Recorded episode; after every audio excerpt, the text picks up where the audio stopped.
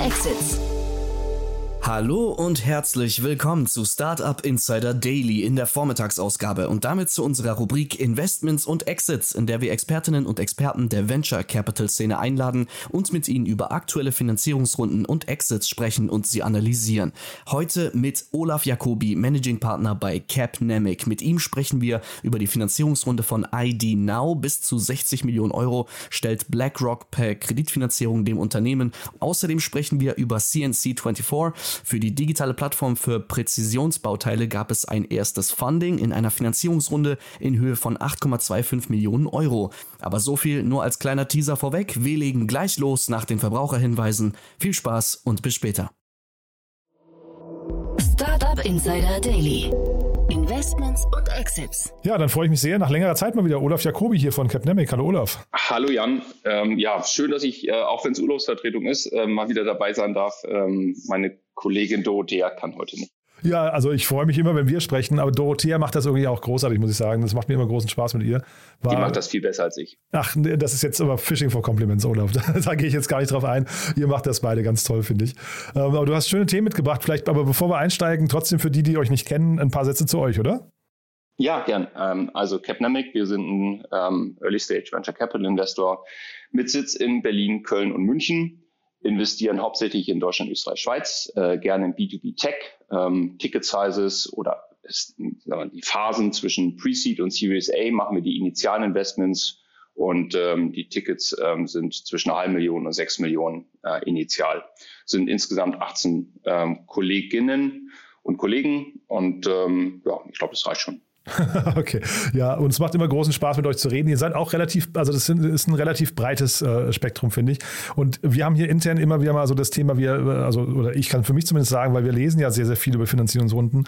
Äh, es macht immer Spaß, an den Headlines zu raten, wer könnte da investiert haben. Und bei dem zweiten dachte ich eigentlich heute, da könntet ihr hinterstecken, aber ähm, kommen wir gleich zu. Äh, ne? Also das nur als kleiner ja, Teaser. Ja, ja, da liegst du gar nicht so verkehrt. Das, das hätte, hätte, hätte sein können. können ne? genau. Aber jetzt machen wir erstmal das erste und das ist ein, ein, ein ganz cooles Thema, finde ich. Als ich das gelesen habe, habe ich gedacht, hm, äh, wird Venture Capital jetzt quasi ein Auslaufmodell? also, erstes Thema ist ID Now ähm, äh, und zwar die 16 Millionen, äh, 60 Millionen Fremdkapital von BlackRock ähm, in ID Now hinein. Also, wer ID Now nicht kennt, ähm, ID Now hat mit Video-Ident-Verfahren angefangen ähm, und hat sich aber in den letzten Jahren ganz klar zu einer Plattform für Identitätsprüfung äh, entwickelt. Ähm, interessant, vielleicht so ein bisschen Historie. Äh, die Gründer von ID Now, das sind ähm, die äh, Gründer von, wie hießen denn, Amiando, ähm, also diese Event-Plattform. Ähm, ähm, hier Dennis äh, von Ferenzi, äh, Sebastian Berhold, Armin Bauer und Felix Haas ähm, haben das 2014 gegründet ähm, gab es 2014 auch eine Seed-Runde. Jetzt so ein bisschen fast forward. 2019 hat das, ähm, hat das Unternehmen wirklich einen sehr, sehr smarten ähm, Step gemacht. Die haben den Andreas Butzek als CEO reingeholt, der schon als, ich glaube, als Business Angel sogar investiert war. Ähm, und äh, seitdem hat sich da bei dem Unternehmen echt einiges getan. Also ist auch wirklich angetreten, hat gesagt, okay, wir machen aus einem, naja, Videoident ist schon sehr stark Callcenter-lastigen äh, äh, Geschäftsmodell wirklich ein Technologieunternehmen. Und ähm, was ID Now jetzt wirklich geschaffen hat, oder geschafft hat in den letzten zweieinhalb Jahren, ähm, ist eben dieser, dieser Plattformansatz. Äh, ähm, die bieten jetzt eben Video-Ident an, äh, Auto-Ident und dann auch jetzt ein Identity Wallet, wo eben wir als Kunden quasi unsere Identität ähm, abspeichern können, um somit andere Services noch schneller nutzen zu können. Ähm, ja, und dann geht es eben noch weiter mit Personalausweis, mit NFC-fähigen äh, Smartphones und so weiter und so fort. Also da, daraus ist wirklich äh, was recht richtig Großes geworden. Ja, und jetzt haben die eben nochmal ähm, Fremdkapital 60 Millionen eingesammelt.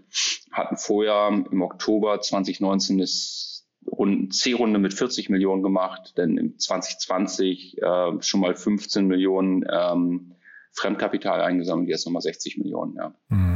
Und man hat so das Gefühl, also denen spielte Corona so richtig in die Karten. Ne? Die haben sich, also wahrscheinlich, zum einen haben sie sich, sich sehr gut dadurch navigiert, weil sie sind ja nicht alleine. Der Markt ist ja durchaus umkämpft, kann man sagen, aber man hat so das Gefühl, ähm, ja, ich weiß gar nicht, die, die, die haben schon so ein bisschen die Nase vorne, ne? Und das hat natürlich viel mit dem Marktumfeld zu tun. Ja, Nase vorne. Puh, ähm, also es ist sicherlich kein Markt, äh, den man so, so, typisch bezeichnet als One Äh, Market, ähm, wo äh, es irgendwie so einen gibt und, und, alles, also alle anderen Wettbewerber ähm, werden es nicht schaffen. Es gibt spannendes Unternehmen aus, aus Hamburg, NECT, NECT, ähm, die mit Autoident ähm, äh, gestartet sind und technologisch wirklich top sind ähm, und äh, sich auch während der Corona-Zeit ähm, klasse entwickelt haben. Ähm, ja, Corona hat dieses Geschäftsmodell oder diese Services total befeuert. Äh, weil Leute sind nicht mehr rausgegangen, wollten sich nicht mehr woanders identifizieren, haben immer mehr Subscriptions äh, abgeschlossen, bei denen sie sich identifizieren mussten. Und ähm, also die ähm, äh, Jahre 2020, 2021 und sicherlich jetzt so das erste Quartal noch 2022, äh, also ID Now et al., äh, also auch die Wettbewerber haben sich wahrscheinlich wie im Schlaraffenland gefühlt. Hm, genau. Wir haben beide ein paar Zahlen gesehen zu Now und die fand ich wirklich bemerkenswert, muss ich sagen. Das Unternehmen ist ja schon relativ alt, hast du ja gerade schon gesagt, und trotzdem wachsen die noch mit, zumindest wenn die Zahlen stimmen, 134 Prozent. Ne? Das ist also, ich finde das also weiß nicht, wie du das siehst, aber ich fand das für, für so ein Stadium, äh, fand ich das enorm, muss ich sagen. Ja und nein, äh, weil ID Now, wie gesagt, ist mit so einem Callcenter-Ansatz, mit diesem Video-Ident-Verfahren, was jeder von uns wahrscheinlich schon mal ausprobiert hat, äh, gestartet. Ne? Also wo man dann eben äh, in, in, die Kamera schaut, seinen Personalausweis in die Kamera äh, hält, äh, man eigentlich einen Callcenter-Mitarbeiter auf der anderen Seite hat. Und ähm, das ist eine sehr manuelle Arbeit. Aber eben vor drei, zweieinhalb, drei Jahren hat IDNOW gestartet, eben auch wirklich Technologie zu, ähm, nicht nur zu entwickeln, sondern auch in den Markt hineinzubringen, ähm, mit eben Autoident-Verfahren. Und ich habe die Zahlen jetzt natürlich nicht aus erster Quelle, aber ich kann mir sehr, sehr gut vorstellen, dass dieses erhöhte Wachstum ähm, insbesondere aus den sag mal, technologielastigen äh, Services und Produkten, die IDNOW anbietet, auch kommt. Gut, aber das ist ja dann trotzdem äh, auch ein, ein, spannender Move. Man sieht ja jetzt an dem Andreas äh, Botzek, was dann so ein erfahrener Manager auch. Also ich kenne den, äh, der hatte hier in Berlin Fiber ähm, groß genau. gemacht und zum Exit ja. gebracht. Ne? War, da, ja. also war damals schon irgendwie, glaube ich, gestandener Tele äh, Telefonica-Manager. Und man sieht, finde ich, dann, wenn du so einen erfahrenen Mann äh, da an die Spitze packst, also jetzt ohne dem Rest des Teams da zu nahe treten zu wollen, aber da, das sorgt dann vielleicht eben auch für so eine Performance, ne? Ja, ich glaube, man tritt dem restlichen Team gar nicht so zu nahe, zu nahe weil ähm, die waren, hatten ja relativ schnell auch Geschäftsführer eingesetzt ähm, und ähm, haben dann aber festgestellt, dass ähm, ähm, die Skalierung wahrscheinlich besser funktioniert mit jemandem an der Spitze, der schon mal skaliert hat. Ja, und zwar auch international. Also der Andreas war eine Zeit lang in San Francisco und hat dort ähm, das Unternehmen, also das von dir genannte Unternehmen aufgebaut und, und hat eben diese Erfahrung ähm, gemacht und das alles schon mal hinter sich. Ähm, ja, und hat dann eine neu, ja, ich, will, ich will nicht sagen komplett neu ausgerichtet, aber doch neu akzentuiert und äh, ja, ähm, äh, mit dem Geld, was 2019 an, äh, eingesammelt wurde, wurde das Richtige gemacht. Und äh, jetzt haben sie eben noch mehr finanzielle Mittel bekommen, um uh, noch weiter anzufeuern. Hm. Also der hat, soweit also ich weiß. Ich, ich, ich finde ja. vielleicht da, da nochmal, ich finde es stark, dass dass aus einem Ein-Produktunternehmen, das war IDNOW zum Anfang, jetzt wirklich ein Unternehmen geworden ist in den letzten Jahren mit einer Gesamtproduktpalette zu diesem Thema. Das finde ich stark. Ähm, man hatte eine Zeit lang gemunkelt, dass sie kurz vorm Exit werden sogar schon, ähm, dass da also irgendwie Sondierungsgespräche, IPO und solche Themen standen da, glaube ich, im Raum. Äh, jetzt sind sie scheinbar zumindest an dem Punkt, wo es erstmal so weitergehen muss. Und warum hatte ich vorhin gesagt, dass, ähm, dass ich äh, gedacht habe, Venture Capital könnte vielleicht ein Auslaufmodell sein, weil ich nicht ganz verstanden habe, warum hier Fremdkapital genutzt wurde. Und äh, weiß nicht, wie du darauf guckst. Ist das, also Fremdkapital dachte ich, hast du zum Beispiel, wenn du so Subscription Revenues hast oder sowas, ja, ähm, äh, oder wenn du Anlagevermögen kaufen musst. Das waren für mich so eigentlich die klassischen Fälle von Fremdkapital. Sehe ich hier beides nicht, oder? Äh, Jan, ich kann dich beruhigen, äh, Venture Capital ist kein Auslaufmodell und wir werden die, wir, wir werden die nächsten Jahre. Du beruhigst ja nicht mich, oder? Du beruhigst eigentlich dich selbst, glaube ich. Ne? Aber naja, ja, stell dir mal vor, es ist ein Auslaufmodell. Du kannst mit keinem VC mal reden. Stimmt, stimmt, das stimmt das auch. Ja. Fatal. Nur ja. noch mit den Black Rocks dieser Welt. Ja. Ich wollte gerade sagen, du willst mit Bankern sprechen. Nee, eigentlich nicht. also da haben wir es eben schon. Ne? Fremdkapital ähm, dann musst du häufig eben auch einem Banker erklären, wie, dein Geschäftsmodell äh, aussieht. Das wird manchmal ein bisschen schwierig. Ähm, das habe ich jetzt mit dem Augenzwinkern gesagt. Ähm, aber warum haben die ähm, Fremdkapital statt Eigenkapital eingesammelt? Ich habe aus erster Hand natürlich nicht die Erklärung, aber es gibt verschiedene Erklärungen. Erstens, ähm, mit Fremdkapital verwässern sie sich nicht ja, und glauben wahrscheinlich mit sehr vorhersagbaren Umsätzen äh, dieses Fremdkapital auch gut zurückzahlen zu können. Ähm, du hattest ja erwähnt, dass es häufig so benutzt wird für, ähm, also bei Subscriptions, die ähm, auf, ja, eben sehr gut vorhersehbar sind und, ähm, und man die gleichen Wachstumsszenarien ähm, ähm, Szenarien abbilden kann, so dass man das eben auch wirklich sicher zurückzahlen kann. Das kann IDNOW auch haben und ich gehe mal davon aus, dass sie das haben, weil ähm, ich habe jetzt die Anzahl der Kunden, die sie haben, nicht äh, im Kopf, aber das sind sicherlich hunderte von, äh, von Kunden. Und wenn wir jetzt nur mal so einen Kunden wie eine N26 nehmen oder ähm, äh, irgendwelche anderen Banken, die wissen ganz genau, wie viel Identifikationsprozesse ein Kunde pro Monat für ID Now sag mal, wert ist. Und somit können sie, dadurch, dass sie eben sehr viele Kunden haben, äh, die Umsätze, glaube ich, ganz gut vorhersagen und, äh, und das auch mit einer gewissen, gewissen Sicherheit. Aus dem Grund macht Fremdkapital ähm, Sinn. Und ähm, wie gesagt, das Team und alle anderen Investoren verwässern sich nicht. Ähm, die werden sich das gut überlegt haben. Ähm, statt Eigenkapital eben Fremdkapital zu nehmen. Klar, also ich meine, Eigenkapital ist letztendlich das, das teurere, ne? das, das teurere Modell fürs Unternehmen, vor allem wenn es irgendwie davon ausgeht, es hat eine starke Wertsteigerung noch vor sich, ne? oder? Naja, fürs Unternehmen ist, ist das Eigenkapital äh, nicht unbedingt teuer, ähm, aber für die, für die, für die Shareholder, ja, ja, genau, für, ne? für, die Shareholder, mhm. die sich natürlich durch eine weitere äh, Finanzierungsrunde eben auch verwässern, kann das teuer werden. Ähm, und das ist eben, das ist so ein Trade-off, ne? Das werden die sich überlegt haben, ähm, mit entsprechenden ähm, ähm, Kalkulationen untermauert haben und sagen, nee, wir nehmen Fremdkapital statt Eigenkapital. Ähm, wie gesagt, das sind alles ähm, äh, keine, Vor keine Leute aus der Vorschule, die, die dort im Management sitzen mhm. und werden dann schon das Richtige gemacht haben. Total. Ich hätte nur trotzdem auch gedacht, dass gerade im jetzigen Marktumfeld, weißt du, äh, man sagt ja immer, gute Unternehmen bekommen sowieso noch weiterhin äh, leicht Geld, ne? Und dass aber du sehr viele große internationale VCs hast, die auf jeden Fall Geld deployen müssen, ne? auch in so einer, in, in, in solche Unternehmen dass, dass man eigentlich in der starken Verhandlungsposition ist als, als, ähm, als ein Now und ähm, dann eigentlich Geld auch da relativ günstig hätte bekommen können, ne, wenn wir es über Eigenkapital hätte machen wollen.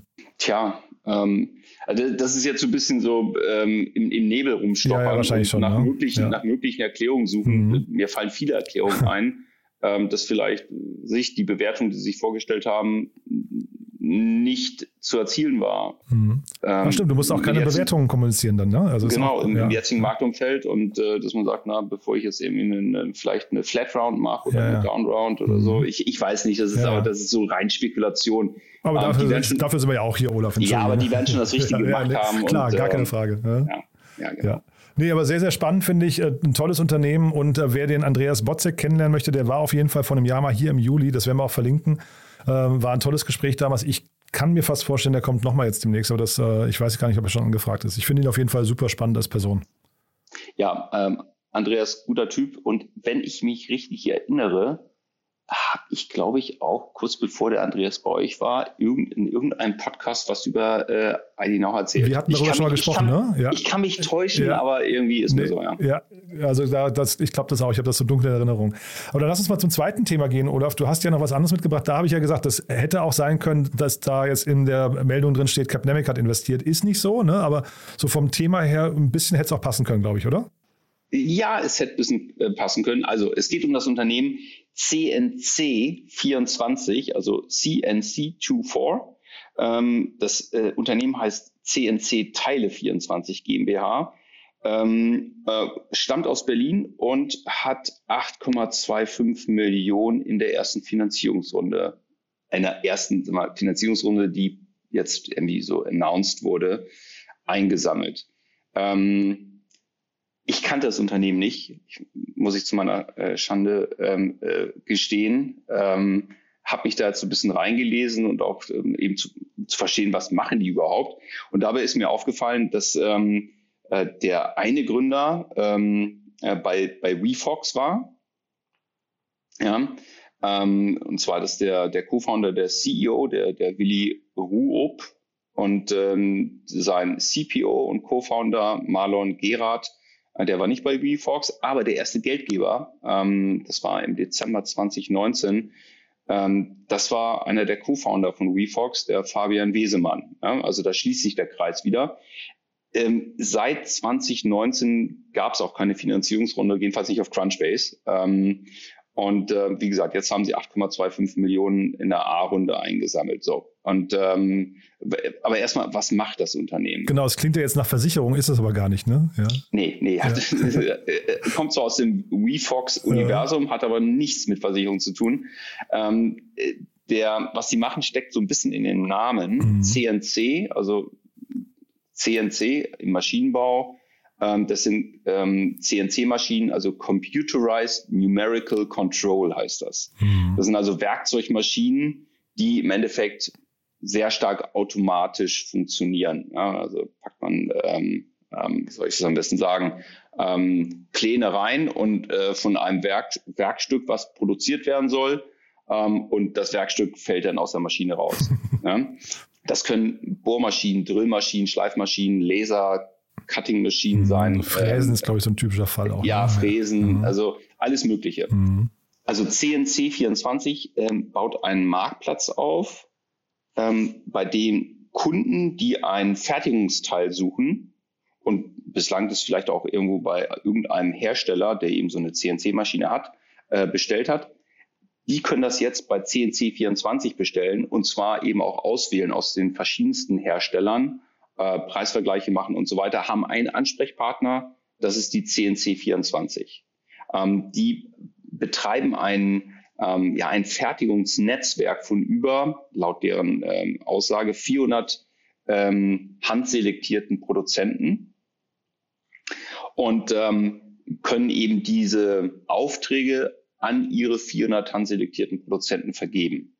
Für den Kunden, der jetzt einen äh, ein Bauteil braucht, ob das geschnitten, gefräst äh, oder gebohrt werden muss, ist völlig egal, hat, gibt es einen Ansprechpartner und das ist CNC24.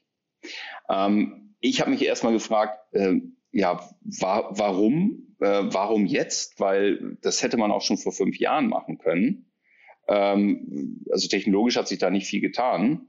Ähm, aber ähm, die Marktdynamik hat sich natürlich sehr stark verändert. Ähm, also wir haben in den letzten Jahren immer wieder ähm, Probleme in diesen Supply Chains.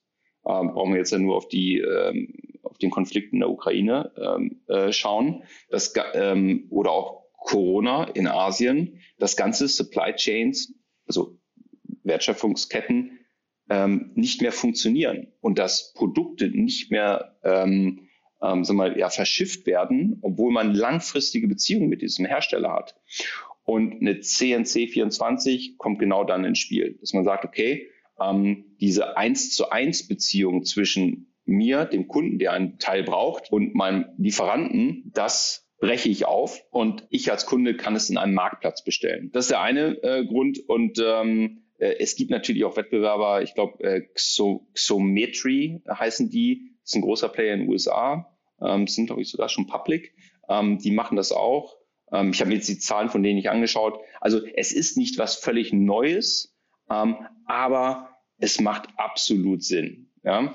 Ähm, und ähm, ich habe mich auch über, natürlich auch angeschaut, ähm, äh, wer hat da investiert. Ähm, ganz interessante Investoren ähm, sind damit reingegangen das ähm, Future Industry Ventures. Ähm, das ist ein, ich glaube, das ist ein Vehikel von Redstone, ähm, die sehr stark so in Industriecases äh, investieren. Coparion aus Köln, ähm, dann Equity Pitcher, ähm, die kommen aus, äh, aus Niederlande. Ähm, also das Syndikat finde ich, finde ich ganz spannend. Ähm, Equity Pitcher haben wir, haben wir auch ein ähm, gemeinsames Investment, äh, sind wirklich gut. Ähm, und ähm, ja, gut, also äh, Future, äh, Future Industry Ventures und Coparion kennt man. Ähm, passt gut zu denen und ähm, die haben sich das sicherlich auch ganz genau angeschaut. Ja, also ich finde es ein spannendes, äh, spannender Case. Ähm, bin gespannt, wie sie sich entwickeln. Ja, wir hatten hier mal den, den oder einen der Gründer von LaserHub äh, im Podcast, den ich, äh, Christoph Rösner, und den fand ich auch schon spannend. Das Modell ist ein bisschen ähnlich, glaube ich. Das ist ein Project A äh, Investment unter anderem. Und äh, ich habe damals schon gedacht, äh, also weil du gerade auf die Lieferketten anspielst, dieses Verschicken von Einzelteilen, das hat natürlich extrem viele Nachteile, wenn du das um die Welt schicken musst. Ne? Das hat, äh, also du hast, du hast die Lieferzeiten, ähm, wir, wir alle gucken gerade irgendwie auf diese Unsicherheiten, hast du gerade schon genannt, aber auch irgendwie ähm, das Thema Nachhaltigkeit von den ganzen Containerschiffen und sowas. Und ich finde jetzt hier, wenn du da so ein Netzwerk, wenn man sich das vorstellt, wie im 3D-Printing-Bereich eigentlich auch, ne? wenn man sich für solche Sachen ein Netzwerk auf der ganzen Welt vorstellt, warum soll das nicht die Zukunft sein? Absolut, ähm, genau. Ähm, wenn ich bislang eben meine, ähm, meine Bauteile aus China bekommen habe, ähm, mussten die verschifft werden. Wenn ich jetzt äh, auch in kleinen Mengen, ja, auch bei kleinen Mengen, ähm, sagen wir, eine sehr gute Value Chain habe und das schnell bestellen und auch schnell geliefert bekommen kann, ich glaube, das ist eine super Alternative. Das, Interessant, das Interessante ist, äh, ich als Kunde weiß nicht, wer das herstellt. Ich bekomme es immer von CNC24. Das heißt, dieses Airbnb-Problem äh, wird CNC24 nicht haben. Das, äh, was ich, wenn jetzt eben, was ich, ähm, äh, Fräsbetrieb Müller ähm, irgendein Teil herstellt und mir als Kunden das schickt, dann werde ich natürlich das nächste Mal bei CNC24 nicht bestellen, sondern beim Fräsbetrieb Müller. Aber ähm, das kommt alles von CNC24. Das heißt also, die umgehen dort ähm, ähm, oder erhöhen die Customer Retention dadurch. Also man hört raus, dem Modell kannst du schon einiges abgewinnen, ne? Ja, ähm, also ich hätte natürlich mit gern die Zahlen angeschaut, aber äh, das Modell selber finde ich ganz spannend. Und das heißt, ähm, du hast ja vorhin beim letzten Beispiel gesagt, kein Winner-Takes-it-all-Markt. Äh, hier würdest du sagen, wenn, wenn, also ist da noch Platz für weitere Mitbewerber oder balgen sich jetzt hier die zwei, drei, die es gibt, um, den, um die Pole-Position und ne, Airbnb gibt es ja eigentlich auch relativ wenig links und rechts? Hm, gute Frage wirklich gute Frage. Kann ich jetzt so spontan nicht beantworten. Ähm, es gibt nur wenige Märkte, wo es nur einen, einen gibt, ne? einen großen. Ähm, ich glaube, hier wird es auch nicht der Fall sein. Ich kann mir aber vorstellen, dass die Betriebe, die jetzt, äh, was Sie eben dort geschrieben haben, handselektiert sind, die sind schon endlich. Ne? Also wenn man wirklich so Qualitätsbetriebe, die ähm, bestimmte Maschinen betreiben und auch gute Sachen herstellen, ich glaube, die, die sind schon relativ endlich. An Kunden ähm, boah, nee, also das ist ein, ist ein riesiger Markt. Äh, wenn man jetzt sich den gesamten ähm, Maschinenmarkt sich anschaut weltweit, ne, ist der 86 Milliarden groß. Ja? Also von Maschinen, die eben für Produktion von solchen Bauteilen eben überhaupt produziert und auch verkauft werden. Also ist ein in, ein riesiger Markt. Aber dann könnte es ja eigentlich ein, ein Marketingspiel fast hinterher sein. Ne? Das heißt, wer das Marketing besser beherrscht, schafft es dann vielleicht diese ähm, Subunternehmer an sich zu binden, indem er einfach irgendwie, ich weiß nicht, Volumengarantien schon mal irgendwie in Aussicht stellen kann. Und also ne, wenn man so die Kette mal durchspielt, könnte es ja eigentlich quasi nach draußen so die, das Endkundenmarketing eigentlich äh, sein, worauf es ankommt. Ja, ähm, ich glaube, ja, das, ich meine, das ist die große Herausforderung von diesen ähm, zweiseitigen Marktplätzen. Ähm, hier nicht nur ein Marktplatz, sondern ist auch technische Expertise gefragt, äh, dass man einerseits eben Supply ähm, ähm, auf jeden Fall aufbaut, ja, dass man eben 400 äh, Hersteller hat, warten jetzt natürlich darauf, dass eben auch Demand kommt, ne? dass eben jetzt Kunden über CNC 24 sagt, ich brauche jetzt aber so und so viel von diesen Bauteilen und so und so viel von solchen Bauteilen. Wenn die es hinbekommen, dann ähm, wird es schwierig für einen zweiten, aber äh, nicht unmöglich. Wenn ich über CNC 24 nachdenke, finde ich es spannend, was in zwei Jahren passiert ist. Ähm, ähm, wie weit kommen die mit diesen 8,25 Millionen Euro? Was machen die damit? Ähm, es, es ist ein Marktplatz. Die müssen im Endeffekt Demand und Supply damit aufbauen. Und ähm, das heißt, mit diesen 8 Millionen werden die schon gewisse Strecke kommen. Und ähm, wie gesagt, lass uns mal in ein oder zwei Jahren nochmal drauf schauen, wie groß die dann wirklich geworden sind und was danach passiert. Sehr cool. Das machen wir genau so, wie wir bei ID Now quasi vor einem Jahr gesprochen haben. Das finde ich cool, oder wenn wir da immer wieder mal so Updates machen. Mhm. Du, dann sage ich lieben, lieben Dank, dass du da warst. Haben wir was Wichtiges vergessen zu beiden Themen? Nö, ich glaube, äh, sicherlich haben wir es vergessen, aber es fällt keinem auf. Und, ja, ähm, genau. War sehr cool, finde ich. Hat, hat mir großen Spaß gemacht. Dann lieben Dank, dass du da warst. Danke und bis zum nächsten Mal. Startup Insider Daily, Investments und Exits. Der tägliche Dialog mit Experten aus der VC-Szene. Das waren Jan Thomas und Olaf Jacobi, Managing Partner bei Capnamic über die Finanzierungsrunden von ID Now und CNC24. Nicht vergessen, wir sind schon um 13 Uhr wieder für euch da mit Pablo Harisch, Co-Founder von Umday. Die Plattform für multimediale Kundenservices übernimmt Icon Communication Centers und bringt damit die Internationalisierung des Unternehmens weiter voran. Mehr dazu heute um 13 Uhr bei uns. Für heute Vormittag war es das erstmal mit Startup Insider Daily. Ich wünsche euch einen angenehmen Resttag und hoffe, wir hören uns später wieder. Bis dahin, ciao.